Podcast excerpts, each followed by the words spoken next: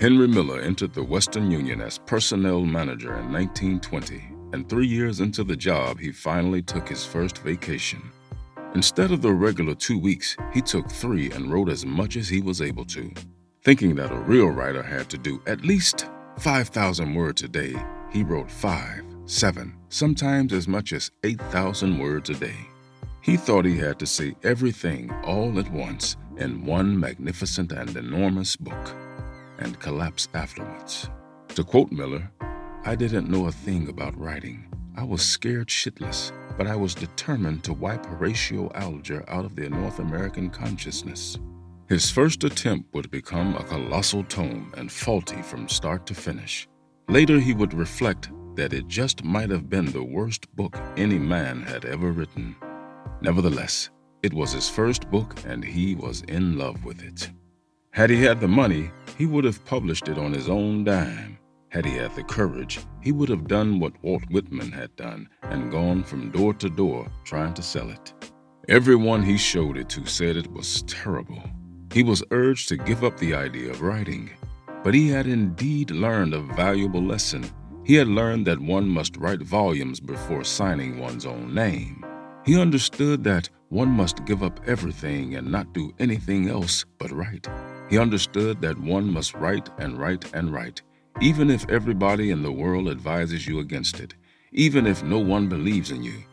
Well, perhaps it was precisely because no one believed he'd make it was the reason that he had to pursue it.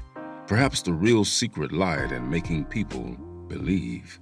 And not only would he make people believe, but he would soon cause horrible outrage.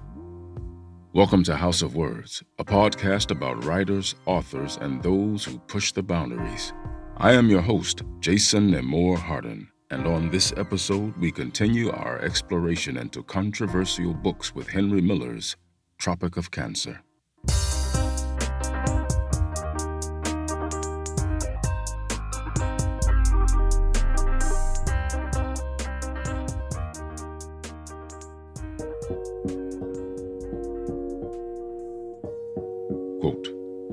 Doesn't become an artist overnight. First, you have to be crushed, to have your conflicting points of view annihilated. You have to be wiped out as a human being in order to be born again an individual. You have to be carbonized and mineralized in order to work upwards from the last common denominator of the self. You have to get beyond pity in order to feel from the very roots of your being. End quote.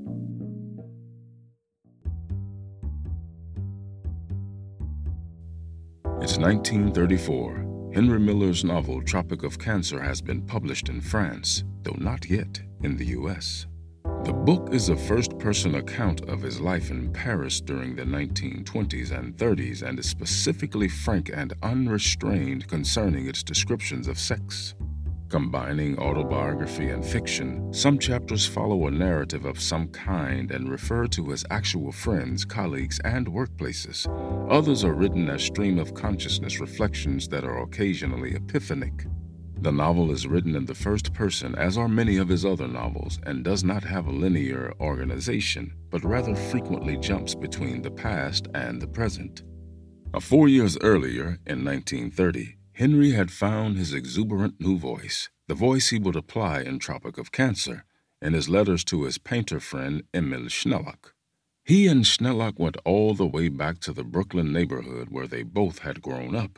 Schnellock was also the one who had lent him the ten dollars that was in his pocket when he sailed to Europe. A Tropic of Cancer was the voice of a New York writer revolting against New York. After two years of living like a vagabond in Europe, he was sick of gathering experiences and knew that he had more than enough to tell once he got back to New York. To his friend Schnellock, Miller wrote that he would explode in what he then referred to as the Paris book. To hell with form, style, expression, and all those pseudo paramount things that beguile the critics, he wrote, and added, You see, Emil, this book, which I call tentatively the last book, is like that beautiful big valise of yours, of stout leather that expands or collapses, that you throw things into pell mell regardless of whether they are starched or pressed or stained or not stained. I've gotten over the idea of writing literature, if you can understand what I mean by that. Almost from the day I arrived, I sensed something different in the air, in my air. New York always gave me a sinking feeling when I came back. Paris is smiling. She welcomes you without distinction of race, creed, or color. Her vegetables look brighter, her women gayer, her workers more industrious, her cops more intelligent. She is aged, but not careworn. The roofs are so wonderful, all those fucking chimney pots, the black of them, the slanting studio windows, the walls with their traces of rooms which no longer exist, the bridges, each one like a poem. Well, it's like my home now, though I remain a foreigner and always will be. But whenever I make a journey, it will always be Paris that I want to think of coming back to, not New York. New York belongs in a finished past, a past like some evil dream. Only get desperate enough and everything will turn out well, was Henry's Paris mantra. And he proved it true. Tropic of Cancer could not be written until Henry let go of literature, of New York, of all his ties to the tailor shop and his mother. It was to be the last book, a book by the last man on earth, a book to end all books. He began writing Tropic of Cancer thinking he would publish the book anonymously as it would free him from many restraints from both interior and exterior factors, but later changed his mind. Another thing that changed was the title he first intended to title it Crazy Cock. He gave the following explanation of why the book's title in the end became Tropic of Cancer. It was because to me cancer symbolizes the disease of civilization the end point of the wrong path, the necessity to change course radically, to start completely over from scratch. Upon its completion, Tropic of Cancer lay in limbo for two years waiting to be published. Uh, Henry had met Jack Kahane of Obelisk Press through an agent in Paris, and Kahane believed in Tropic of Cancer. But as it turned out, he had more admiration than money, and he was frightened of publishing such a dangerous book. Tropic of Cancer only appeared after fellow writer and love interest Anais Nin underwrote its printing expenses. It cost her 5,000 francs, the equivalent of $6,000 today, money which she had borrowed. When Tropic of Cancer eventually appeared in 1934, it was priced at an exorbitant 50 francs. And then there was the printed caveat. Now I'm going to have to ask you to please, literally, excuse my French. Ce livre ne doit pas être exposé en vitrine. I gave it a try. English translation This book may not be shown in windows. This was banded around its lurid, crab festooned cover. Lurid cover or not, Tropic of Cancer established Henry's reputation. The responses were slow to come, but Henry was indefatigable in promoting his own work and eventually the likes of George Orwell, Aldous Huxley, and T.S. Eliot, among many others, responded enthusiastically to the piece.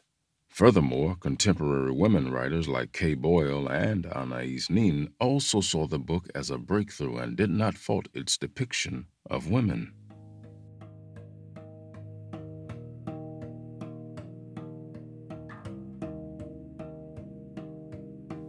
When it was finally published in the U.S. in 1961, it caused a huge uproar.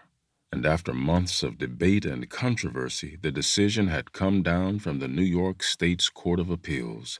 Henry Miller's Tropic of Cancer was banned.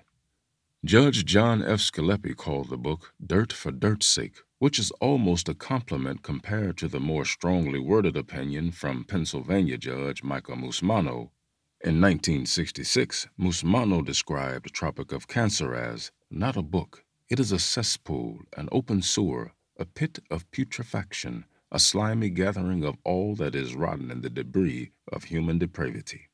As a result of the New York Court of Appeals decision on July 10, 1963, anyone distributing, selling, or even, and of particular concern to libraries, loaning Henry Miller's novel would be in violation of the law.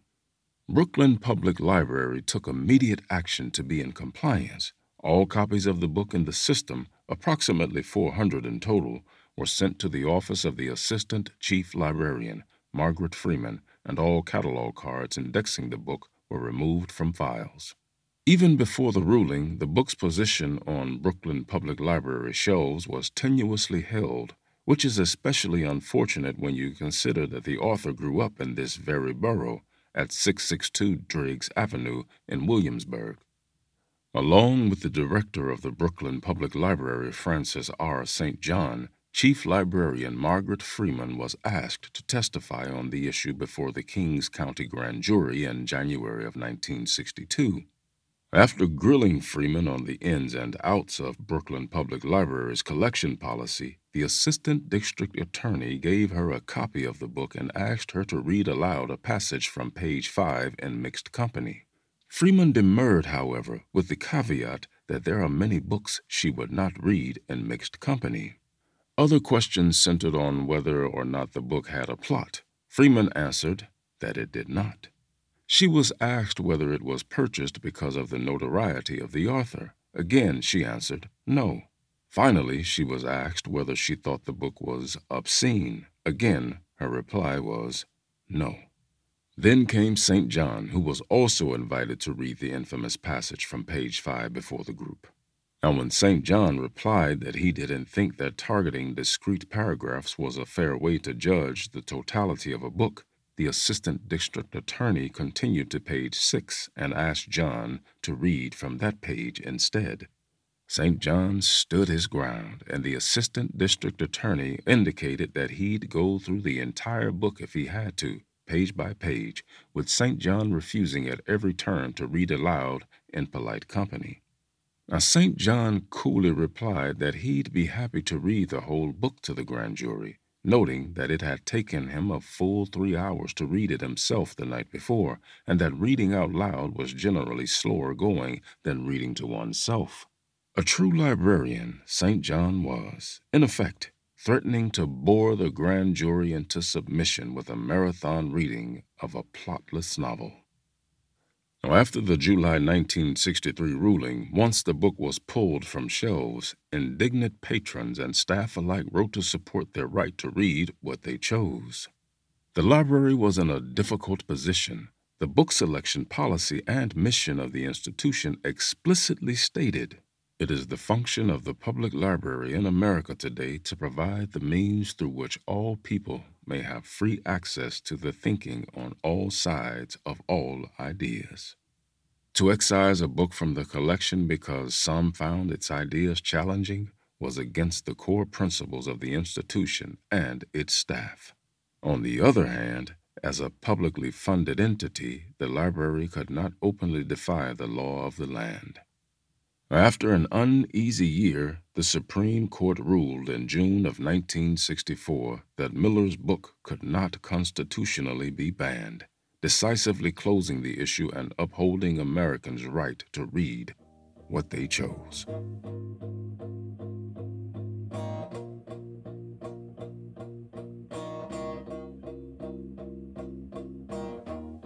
Publication of Tropic of Cancer did without a doubt change Henry Miller's life. Though it certainly did not make him financially secure, something he was not able to achieve until the very end of his life, the novel consolidated his view of himself as a writer, strengthened his resolve to produce a great oeuvre, and gave him himself in a very basic way. It was as if the various parts of his personality finally came together the passion of the writing seemed to impart a new strength to his soul. He had been reborn through Tropic of Cancer. Though much in it was a wildly heightened, surreal version of his life in Paris, though he was never as profligate as the narrator seems to imply, he did blast through to a new vision of life. He made peace with the wild man in himself, with his own mortality and his own sexuality. He was never to be the same afterward. Let's wrap up this episode with a quote from the controversial author himself. Develop an interest in life as you see it. The people, things, literature, music. The world is so rich, simply throbbing with rich treasures, beautiful souls, and interesting people. Forget yourself. End quote. Thank you for listening. I hope you've enjoyed this episode and will spread the word about the podcast. Once again, I have been your host, Jason Nemor Harden. We here at House of Words ask that you please consider helping to make this show easier to produce and more frequent by contributing on our Patreon page at patreon.com slash House of Words or paypal.me slash House of Words Podcast.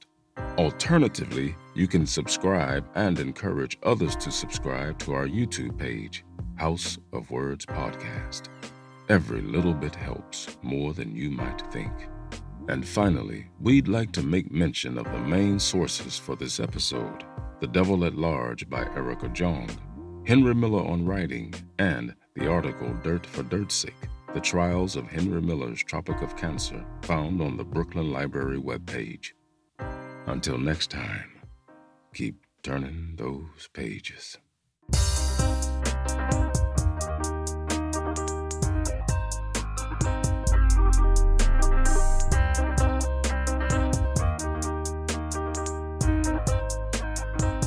House of Words is written and produced by Cristo M. Sanchez, narrated and edited by me, Jason Nemor Harden, and music by Creature Nine and Wood.